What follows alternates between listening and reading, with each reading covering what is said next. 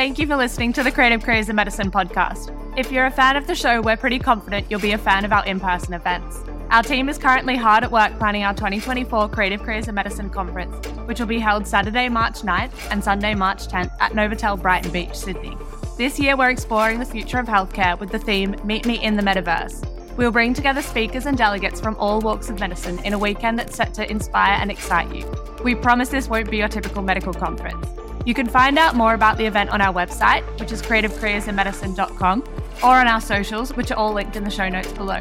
We hope to see you in the metaverse.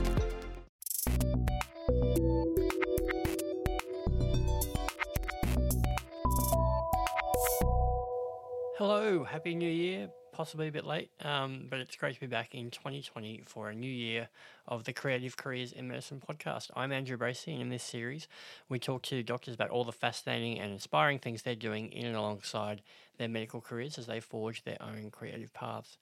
In this episode, lucky number episode 13, uh, but our first of the year, our guest is Dr. Mikaela Seymour. Now, this interview was actually recorded a few months ago at the CCIM conference on the Gold Coast, but it's a timely one to kick off the year with because, as she announced just last week on LinkedIn, uh, this year she'll be making the huge step of actually pausing her general surgery work uh, in order to move to Papua New Guinea to work in Balimo, Western Province. Uh, Mikaela has a long history of involvement in foreign aid work, both in terms of spending time in some of the remotest areas of PNG, providing healthcare, but also mentoring other junior doctors entering the same program uh, that's taken her into those jungles.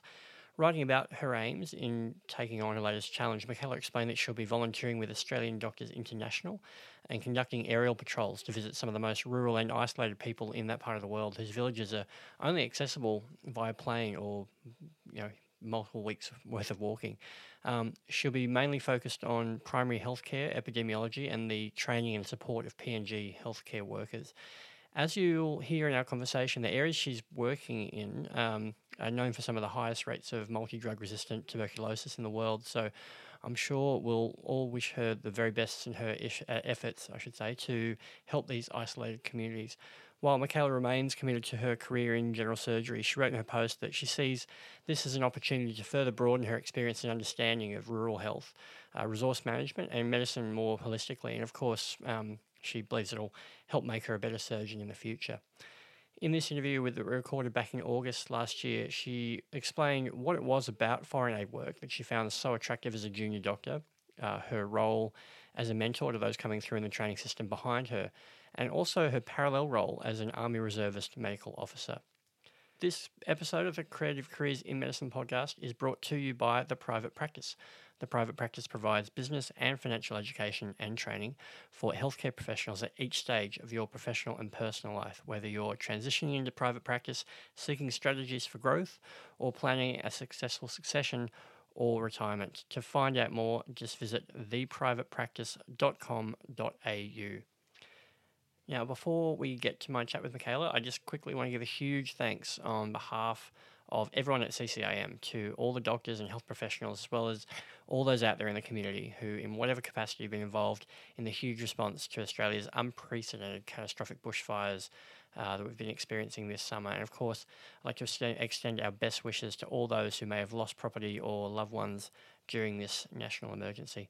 If you'd like to get involved in the medical response to the bushfires, Amandeep has been posting links on the CCIM Facebook page where you can sign up with organisations to lend your expertise uh, where it's most needed. So I'd urge you to go and check that out if that's something you are able to, to, to be a part of. Anyway, on that note, on to my chat with Dr. Mikaela Seymour. Hope you enjoy it.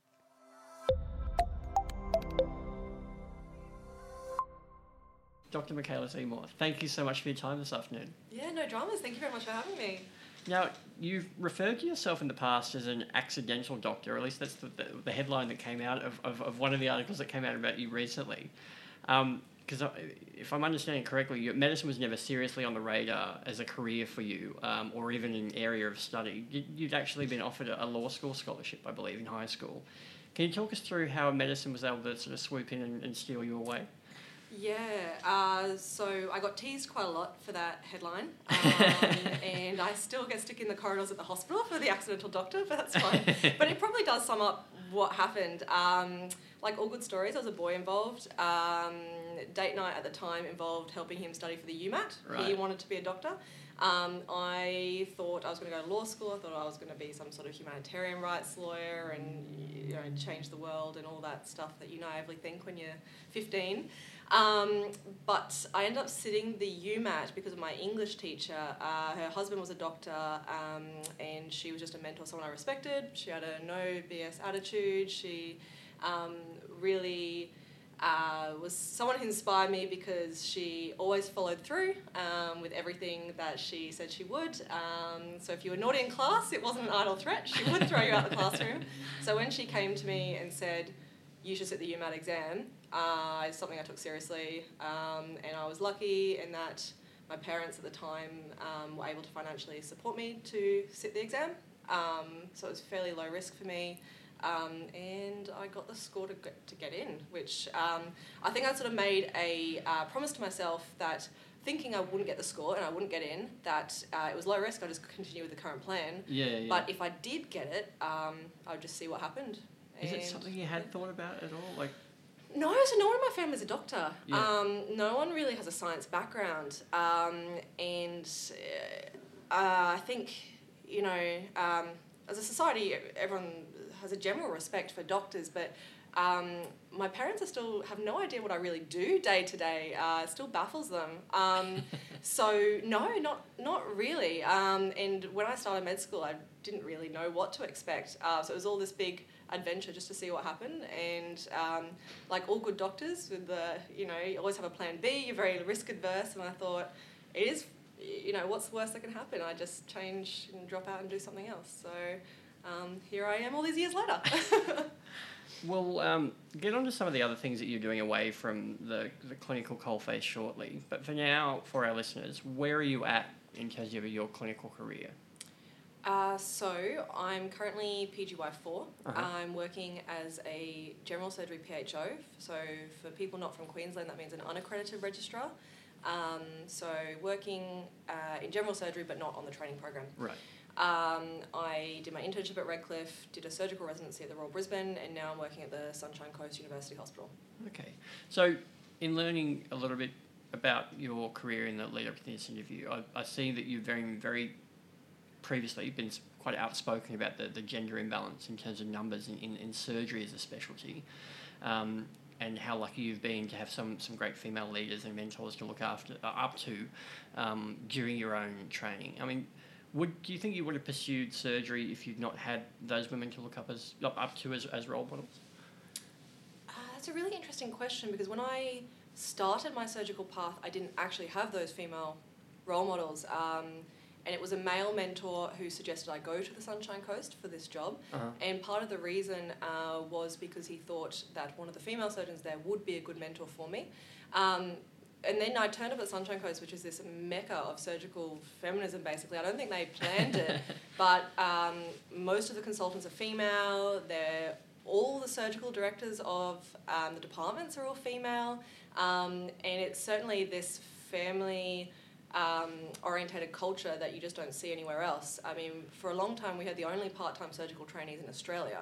Um, and it was that idea that you could have children in a family and do the surgical career as well. Right. Um, and it just wasn't even questioned, whereas everyone else is debating it, whereas Sunshine Coast is just doing it. Um, so that was something really special. Um, doesn't mean it's easy though, and it doesn't mean you know they don't have their issues um, and that Sunshine Coast is perfect. Um, but I think it just puts into practice that a lot of these things are achievable, things that um, previously were said that would impact surgical training. Um, you know, the, the idea that you could work one week on, one week off part time just seemed ludicrous to, I guess, these old white men that have previously been our leaders. Um, and yet, the head of department for surgery is just making it happen um, with no difficulties. So uh, that's really inspirational to see, um, and hopefully has changed me for the better moving forward. That, that gender imbalance in terms of numbers was that was that something you were you were conscious of? Was it on your own? You said before you didn't really know what to expect when you when you went into your training. Was that something you were conscious of?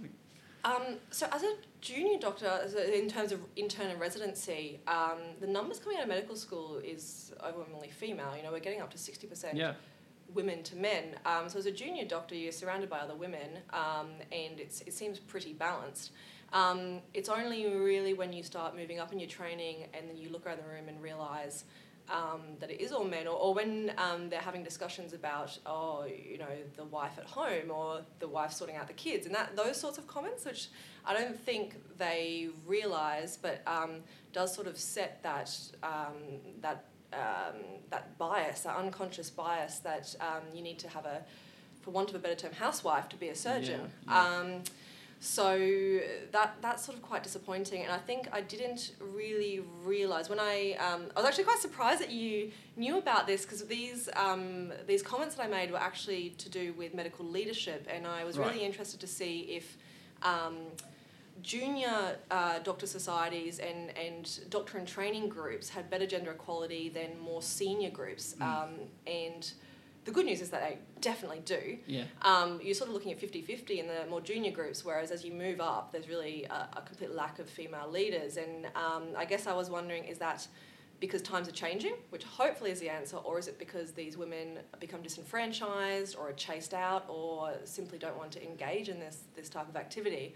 Um, so it's really nice to see um, RACS commitment to 40% women by 2022. I think it's hugely ambitious.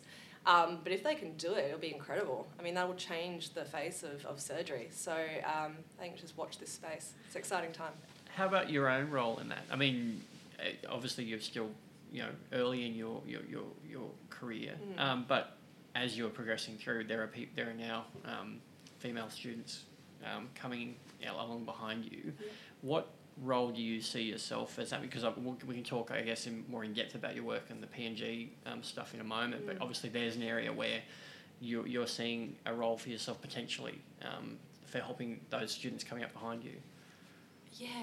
Um, I guess I, I um, well, I, I guess I am a, a feminist um, in the sense of, of believing in gender equality, um, but it's not something that I have particularly studied um, or feel uh, overtly confident with. I definitely um, I love supporting the movements that are happening at the moment, women in medicine, um, but I think uh, I guess my role is probably more grassroots. I mean, oh, I, sorry, maybe I put it off, but just in, if we could speak more generally, even um, just mentoring, regardless of gender, Yeah. those those people that are coming up behind you. I mean, Mm. sound, it seems like you've had a really good experience in terms of, of the support above you. Like, is it something that you wanted, you, you are conscious of wanting to pass on? Um, yeah, I think, well, uh, that's just the nature of medicine, I suppose. Mm. You take your Hippocratic oath, and it's that you have to train the next generation. Um, I mean, historically, your mentor in medicine used to have to feed and clothe you, and then they took an oath that they'd treat you as their own family. um, so at least Times we don't have to do that anymore. I don't want to feed and clothe my intern. Um, but at the same time, um, I am very mindful, especially at conferences like this. Um, what is your impact as a leader? Um, because I think you get uh, so carried away with trying to do your boss's bidding and, and get everything done, um, and you just assume that you're bringing these interns along on your journey or these junior doctors, um, but trying to be uh, conscious every day about what is the experience that you're giving them, Yeah. um, what are they getting out of it, um, and, and not just that they work for you to make the you know the magic happen on the ward. Um, you know, are they getting good learning experiences? Are they okay? Um, what's happening with the nurses on the ward? Um, and it's you have to be cognizant of that and actually actively address that. Yeah. Um, I think when I was a junior, I thought that the registrar just magically could do that as part of the job. Um, but now I'm in that role, you realise you have to actively do it. Yeah. Yeah. Um, it doesn't just come naturally. Um, and if you don't think about it, then you can go a couple of days just um, keep churning along trying to get the jobs done and thinking everything's fine. Um, and it's only when things come crashing down that you realise you've been a poor leader. Um, so, in terms of mentoring, um, I think I really want to make sure that my juniors have a positive learning experience um, and not just feel that they're a faceless cog in the, the Queensland health machine. Um, so that, that's what I try to do. I'm not sure if I, we'll see. Hopefully, Hopefully they'll we'll back you up. get some feedback. Yeah. Um, your CV makes pretty interesting reading, along with some of the lecturing work that, that you do at University of Queensland. You're also a captain in the Army Reserves, um, where you deal with um, a lot of trauma medicine and, and also some primary health care, I understand. You've also worked in Papua New Guinea as part of the Queensland Rural Medical Education Placement to, to Western Province, which um, I've have had to learn this. So it's not something I know that much about, but um, I understand it's one of the most remote regions um, in PNG. And you've done multiple placements there yourself. You've also helped, as we sort of alluded to a moment ago, to orient junior doctors who've heading to PNG as part of that program. At what point in your training did you start looking around for other avenues or opportunities outside or alongside what you're required to be doing? When, when did you start thinking of there are some more interesting things I, can, I might be able to do to, to, to, to, to diversify my experience? Um, there probably wasn't a, a, key moment, I suppose. I think um, it was one of those things where uh, I guess maybe I have FOMO. I don't want opportunities to pass me by. Um, so it's not me actively seeking out opportunities. It's um, seeing things come up or that an advertiser or someone tells me about and saying, "Hey, that sounds great." Yeah. um, and then just going with it. Um, I'm a big yes person. Uh, one of my um, weaknesses is my inability to say no a lot of the time, um, which uh, I think drives my friends and family crazy, but means that I've had all these amazing experiences that aren't on the traditional surgical pathway. Um, so I think it was just trying to figure out how I could have it, uh, have all the things I wanted to do, um, and it, it's a tricky thing to balance all of that, um, but I think you find the time for things you're passionate for. Um, so I didn't actively pursue um, an alternative career uh, career path, but um, it was just realizing what I wanted um, and then trying to make it all fit. I think. I mean, had you always had an interest in, in aid work and, and, and, and outreach of that kind of stuff? Or what, what was the what was the attraction with? Yeah, I think so. Um, so as a kid, I. I mean, as Australian society, we're, we're really generous and caring, and we do care about our neighbour. And uh, I think overall, we're, we're fairly altruistic people as a community. Um, and as a kid, um, you know, I loved all that 40 hour famine. I was in social responsibility club. I was a big nerd. Um, and yeah, I, I did love all that sort of stuff. And I studied French in high school because as a 13 year old, I thought it was really easy to get jobs with the UN. Like, there's heaps of those, right? Um, and yeah, I think my parents were terrified that I was going to run away to the middle of Africa chasing down warlords and doing all this sort of aid work. And um, they, they I think they wanted to support me, but they were sort of terrified. Yeah. So um, when I got into med school, I think they were relieved that I would be trapped on this training pathway and be safe and sound in Australia. Yep. Um, and you know what could go wrong. Um, and uh, it wasn't until final year when you can do a medical elective that I think they started to get a little bit concerned. um, and originally I'd planned to go to Russia to study on my medical elective, um, but things didn't quite go to plan there um, due to political reasons. Um, and my parents were delighted when I came home and said, Not going to Russia, I'm actually only going three hours away. Uh, somewhere really close, uh, quick three hour journey. And they're like, Great, is it like you know, northern New South Wales? Is it yeah. like Toowoomba? That sounds awesome. And I'm like, no, no, it's just PNG. um, so uh, yeah, my, my mum worries every time I go I go there or every time um, I do any of this humanitarian work. But I think overall they understand why. Um, so um, I wouldn't I wouldn't say I'm a really bleeding heart, lovey dovey type person, um, but I think there's real inherent value in that service, um, and it really speaks to me. Um, and uh, I know, it, it, obviously, with volunteering, you're you're there to provide that service, but um, you do get a lot out of it yourself. I mean, it, it's truly a transformational experience, um, and I love it, and that's why I keep going. So, what were your expectations going into the first time on your first trip over there? Did you know what to expect? I mean, no, no. So. Because I hadn't planned to go to PNG, I hadn't really researched it, which I don't recommend. Um, but I had no idea what to expect, um, and everything I read was sort of about Port Moresby. Um, even the Lonely Planet Guide to PNG, there's so it's very thin. They actually combine it with the Solomon Islands because um, tourism industry a, in PNG is still expanding. Yeah, I, I yeah. mean, uh, it's not um, the, the sort of common place to go. Uh, so you read all this terrifying stuff about Port Moresby and wonder what you've signed yourself up to. Um, and then you get there, um, and I had never worked in a low middle income country before. Um, and my first day was a big culture shock. Um, I mean, there's rubbish on the side of the road, people burning their rubbish, and you know, walking around with big bush knives. Um, and because you don't know anyone, it looks very menacing. And, Right. You know, the water's constantly dripping in the hospital, so everything is rusting and stained. And um, it, when I first got there, I, I was pretty shocked and I wondered what I'd done. Um, but then, you know, PNG as a, a country is overwhelmingly um, generous and warm and welcoming. Um, and that's when you start to realize, well, actually, the bush knows to cut the grass, Yeah. and it's not a big machete. It's actually, you know, a gardening tool, and Yeah.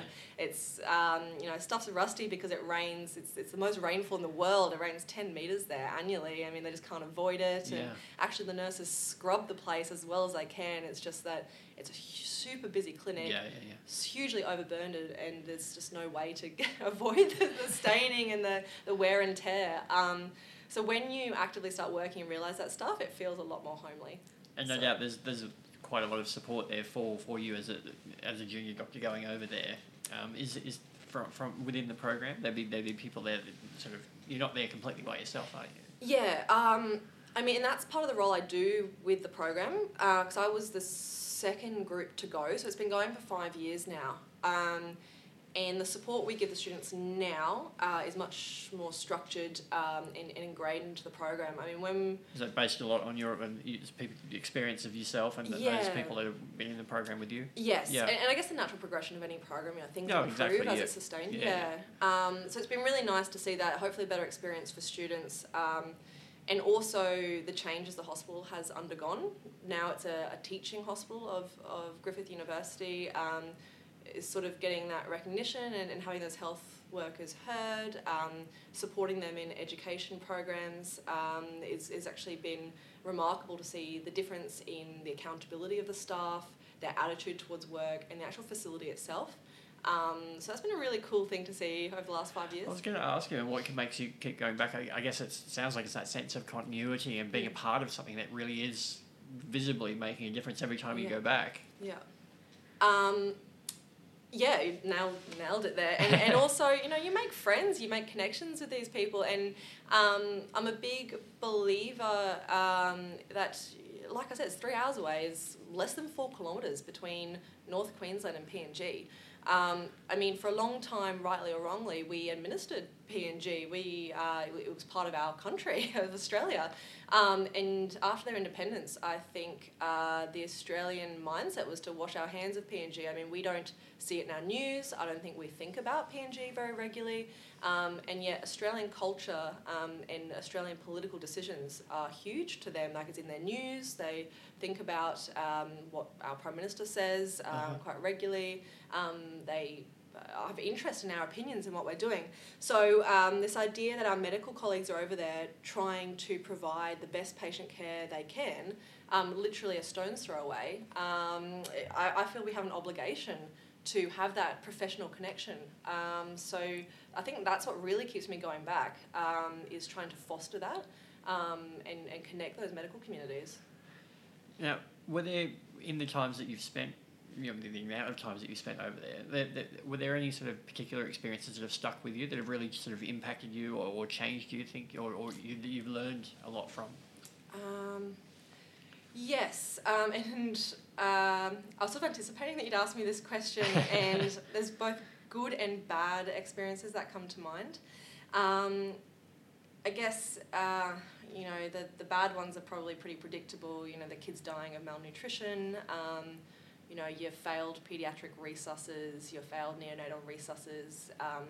Telling someone with something that's curable in Australia that's likely palliative because you know the resources that they Yeah, have in PNG. sure, sure. Um, then at the same time, it's um, you know delivering twins in the middle of the bush with you know all you've got is your gloves and some uh, t- you know sterile piece of plastic and a bit of string, and yet two beautiful twins pop out, and you're like, oh, I, um, that sort of stuff is just incredible. Um, and uh, going to communities that um, you know people live their entire life never seeing a doctor or even understanding what a doctor really does. Um, so when you turn up at those communities, uh, doing your vaccination patrols and your public health awareness and education and um, collecting that epidemiological data, um, it's a huge thing to that community that they're being acknowledged and heard, um, and that someone is aware of their struggles um, and wants to connect with them.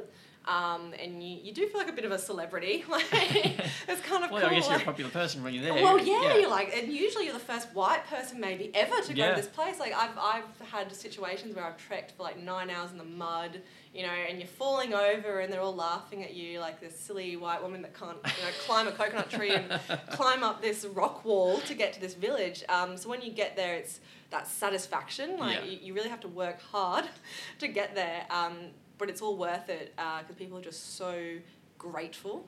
Um, and, and even if all you're doing is like vaccinating their kids against measles and leaving, something we take for granted here in Australia, that's our fundamental right, um, is, is a huge thing to them. So I think being able to make that small difference um, keeps you going back. Uh, I think, yeah, it's, it's almost a little bit addicting. You're like, well, what about the next village? What about the one after that? Yeah, How Like, far can we push this? yeah, exactly. Um, so yeah. Yeah, no doubt. In, we, I think we mentioned before you you invent, you're involved with the Army Reserve. Um, I wanted to talk a little bit about your, your work with, with those with those guys because obviously it seems to be quite different than, than a lot of stuff we've just been talking about in your in your role there, and also um, as I understand it, the, the hierarchy as well that, that the, the where doctors sit. Um, I was speaking to Michael Bonning, um, you know, previous interview I'd done. He's he spent a lot of years in working with the Navy, and it sort of is very interesting to hear his perspectives on where doctors actually sit. And Mm. there are certain points where you're very important, but other times when you're very much um, off to one side and, and until you you can be useful. I just wondered. Within the Army Reserve, you're still going to be seeing some some incredibly amazing things. Are you do you get many opportunities to, to travel, or are you, you mostly mostly based here in Australia? Um, I'm mostly based here in Australia, um, and as Michael probably told you, you really have to earn your stripes Yeah. to get those deployments. Um, I uh, was recruited at a time when Australia was very active overseas, um, and they desperately needed doctors. Uh, so I sort of felt I had an obligation to answer the call. Um, but since then, um, which is a good thing, um, that, that conflict has scaled back um, and they don't really need um, as many of us deployed. Um, so currently I'm working with an infantry unit in southeast Queensland, um, which is a very cool experience, um, seeing a whole group of people who are passionate about serving their country, putting their life on the line Yeah. if required. Um, but uh, yeah, it is a bit surreal um, as a doctor in that setting and certainly an ethical minefield, sort of balancing that humanitarian and military physician Yeah. perspective. Yeah. Um, but at the same time, um, yeah, heaps of cool experiences that you just wouldn't get if you if you weren't involved with the military. Um, and they're hugely respectful. Um, I mean, I'm the, the only woman there, and then there's the percentage of women in the army is less than the percentage of women in surgery. Right. Um, so you feel that quite keenly, um, and I sort of feel that obligation to be the best officer um, I can be to set set that um, precedent, I guess, um, for for females in the army as well. Um, but yeah, I, unfortunately, I'm probably going to disappoint you a little bit. All I really see in the army is coughs, colds, and sore holes. Uh, don't do anything That's too okay. exciting I mean, yet. I'm sure. I'm but- sure. Still sounds like there's a, a, a, a huge transition though, because I mean, it's a completely different world. Yes, and, and that's um, it's probably a bit selfish of me in that I kind of enjoy that because I mean I go to work every day and I do general surgery, but when I go to the army, um, it's sort of that almost going back to more of a junior level, but Yeah. seeing stuff that I don't do in my day job. Mm. Um, so it's kind of really nice um, to you know I, I, ED doctors will probably cringe, but I kind of enjoy seeing the sprained ankles and the sore throats and um, dealing with those types of situations. Um, but it also opens up to healthcare planning, which we don't get a lot of in medicine either. So um, whenever the army is going to do any training or go anywhere, uh, doctors are involved in the health support planning. Um, so being exposed to that has been really cool as well and saying, well, what is the risk that someone will get hurt? How do we calculate that? How do we work out how risky this type of stuff is? And once I've done that, um, what is the healthcare need? What what resources do we need to take Yeah, there? Because you can't take the whole hospital No, no, no. outfield with you. Um, I'm usually carrying everything that I need, so I have to work out well. If I can only carry 30 kilos, I have to work out what's the Yeah. most important 30 kilos for these 100 guys going out into the middle of the bush. Um, so that's been really cool from that perspective because you know you just don't get taught that in medical school. Even if you're still pairing it down as much as it, the 30 kilos, for 30 kilos, a lot of just to be carting around. I mean, is, is that that boot camp really help you with your with your fitness? Is that Oh, something that what was out. what was that like? Yeah, um, I actually really love it because I find this. I find it so strange in medicine that we tell all our patients to live this healthy lifestyle and exercise for 30 minutes a day and, you know, eat well, but I don't think there's many doctors who can fit in that daily exercise. Um, so it's really given me more motivation um, to practice what I preach and try and keep that fitness going. Um, and then also the pride element. I Yeah. mean, um, with infantry, I'm dealing with some really fit guys um, and trying to, you know, keep up with them um, as What, well. what other physical requirements though? I mean, aside from you know wanting to, to, to keep up, are there? I, I imagine there would be some fairly like given the, the, the areas that you're potentially going to be sent to. Um, Um, if the- so for on for an in-based doctor, it's actually not too strenuous. Not too strenuous? so yeah, it's um pretty much it's twenty push-ups, hundred sit-ups, and you have to run a two point four k in a time based on your Right, age. okay. Um, so I mean, it's achievable. So if anyone out there's don't don't be well, deterred it's not by that, the yeah. Well, it's, it's not that I'm trying to scare everybody off. Yeah, or, or, um, or- it was more like because that's what this is about. Is giving people a bit of a, a, a sense of what it's like to do some of these things. And if that's if, that sounds a lot more achievable than than, than a lot of the myths around sort of angry drill sergeants. yeah. oh. Yeah, yelling no, at you for, for no. holding everybody up. As a as a doctor, you have this very like um, s- cotton padded life where the ser- sergeants are very polite to you and, and assist you. I think. um, I think it's you know maybe because one day they might get injured and they don't want you to remember the screaming They- and the they- they shouting wouldn't drill mind sergeant. A sympathetic doctor. Yeah, exactly. Um, obviously, the fitness standards are a lot higher for the guys in combat roles, but um, as doctors, it's certainly achievable. Um, so, yeah, anyone out there thinking about it? How about your, your managers at work? Have they been supportive of your? Because obviously there's a lot of time involved in in that pursuit. Ah, it's a really good question. Um, I sort of hid my extracurricular activities a lot at work in the beginning uh, as a junior doctor. Um, Is that because you're concerned that I've spoken to other doctors? They, Yeah. they, there's a real fear among some people that they're not going to be taken seriously if they if they don't feel if their managers don't see them as putting all of their time and energy into what they want them to be doing, then Yeah. they're gonna yeah because of the competitive nature they're gonna start to lose out. Absolutely. Um, I was scared of that. Like, that's really a huge part of it. Um, and I had a couple of mentors who found out what I was doing and said things to me like, um, well, all that's very cute, but, you know, what's that got to do with surgery? Yeah. Um, or, um, you know, that, that's all well and good, but uh, now you need to focus on surgery. So that's, Yeah, that's yeah. all that done. And you're like, is it? I don't feel like that's done. That's not finished yet. Um, so, and, and that's from people that you respect and you don't expect to say things like that. So that Mm. um, really shocked me. Um, and I think I was almost a little bit ashamed that I had these desires to do stuff that um, wasn't seen as um, to the program. appropriate. Yeah. Um, why are surgical registrars interested in malaria and TB?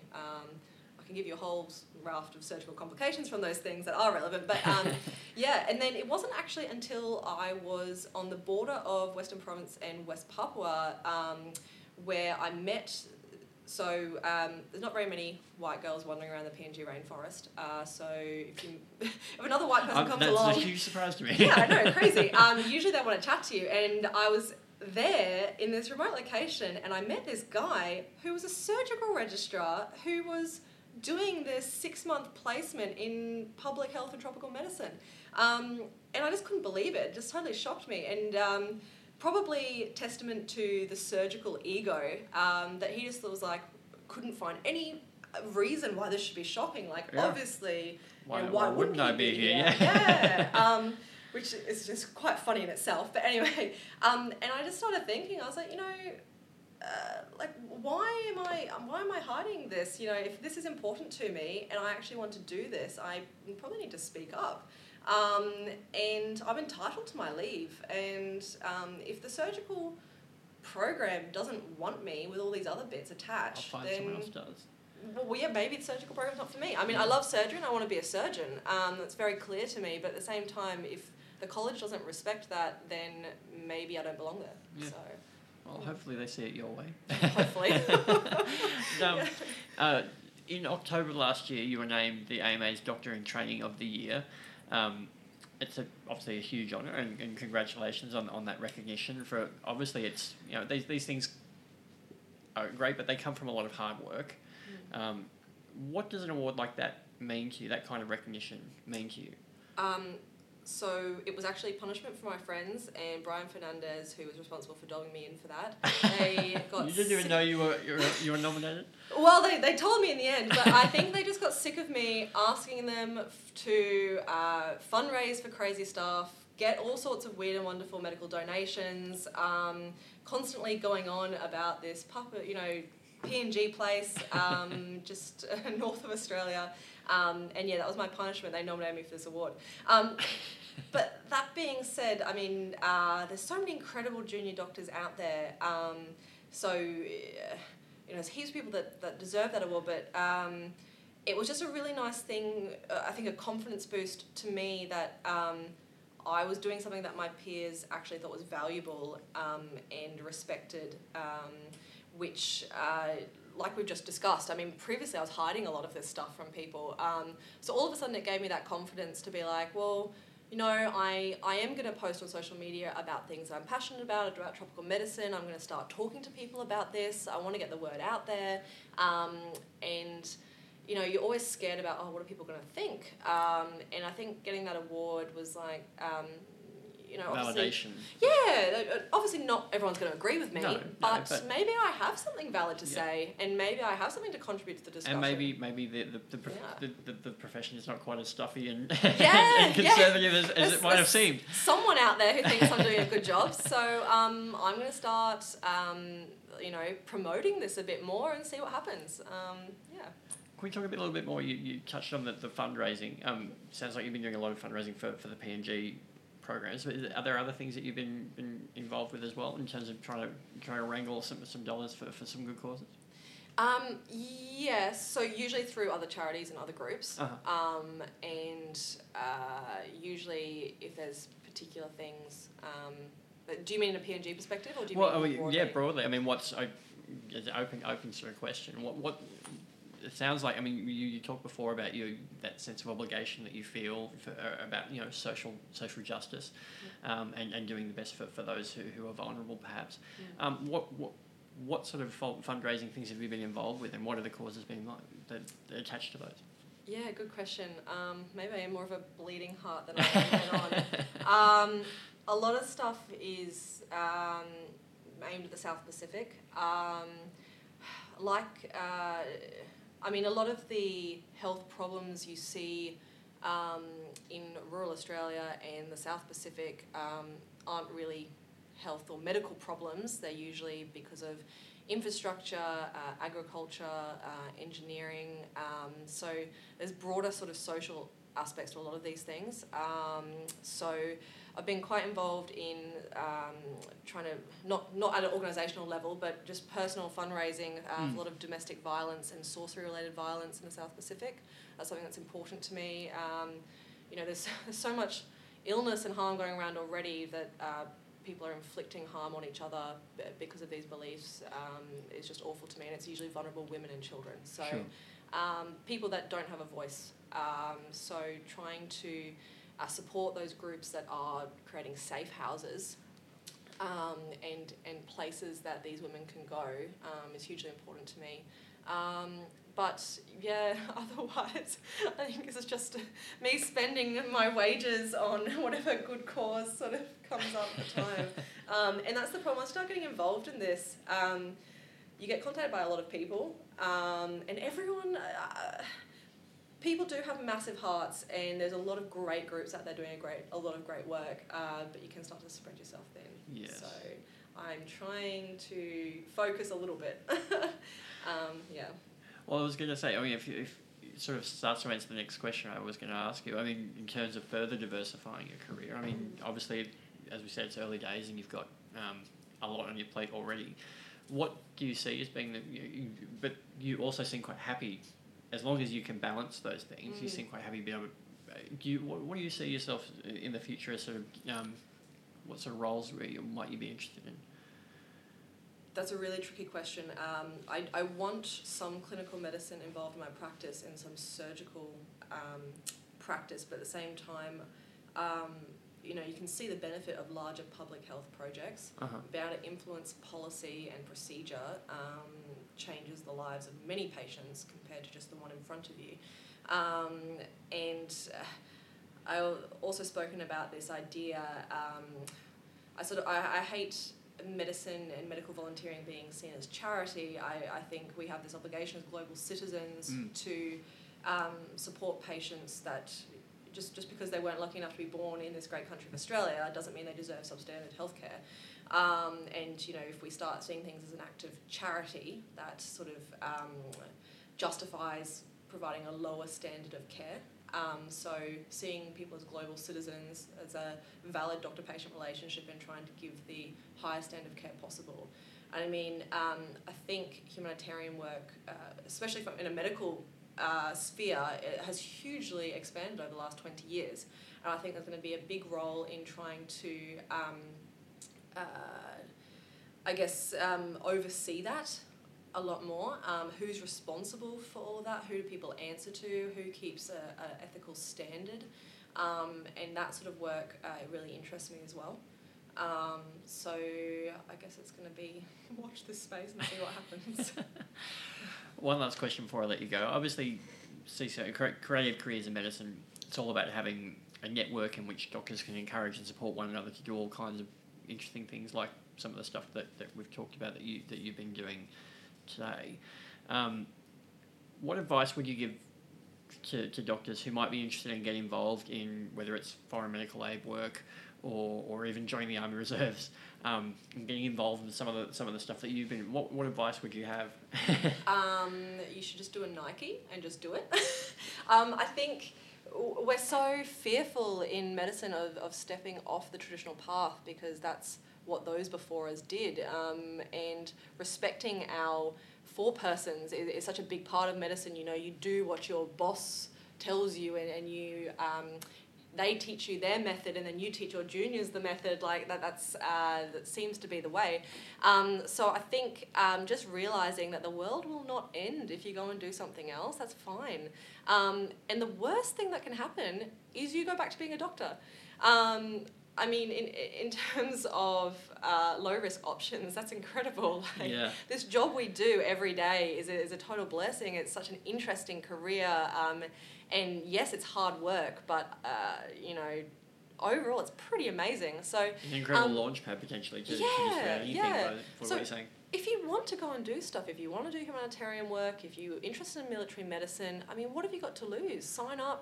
If it's not for you, You'll find drop out out. quickly. Go yeah. back to clinical medicine. I mean, it's not. Yeah, the the plan B is pretty awesome.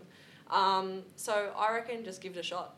Is that a what have you got to mindset? Because obviously you're, you're a younger doctor. Is that a mindset that, that you think is sort of becoming more prevalent? I think so. I, uh, well, because when you start as an, as an intern and junior doctor, that's probably when you're most fearful Yeah. um, of stepping off the pathway.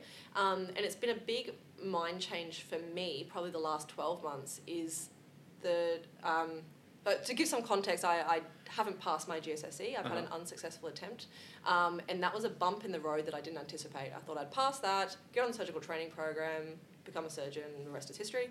Um, and when I didn't pass that, I was devastated. Uh, but the world didn't end. I still had a job. I still had money in my bank account. Uh, the sun was still shining, um, and the world was still pretty great. Yeah. so it was that realization that oh, hold on, like maybe I drank the Kool Aid. Maybe there's something else out there. Um, and yeah, uh, so I think you do need to have a little bit under your belt to have that confidence to step off the pathway, um, and that's okay. I'm, I'm not telling interns to run away and join the circus if that's what they want to do. Like maybe get your internship first. Yeah. But just remember that, you know, if it takes you a bit longer, that's okay. Um, and the job we do is really important and special. Um, and being a junior doctor is, is not the worst thing. it's, it's actually pretty incredible. So if you want to go do something, if you want to try something out, even if it doesn't work, even if it doesn't go to plan, you can still always do that junior doctor role and, and be pretty amazing at it. So just do it. Great advice, Karina. Thank you so much, Mikaela Seymour. no dramas. Thanks for having me.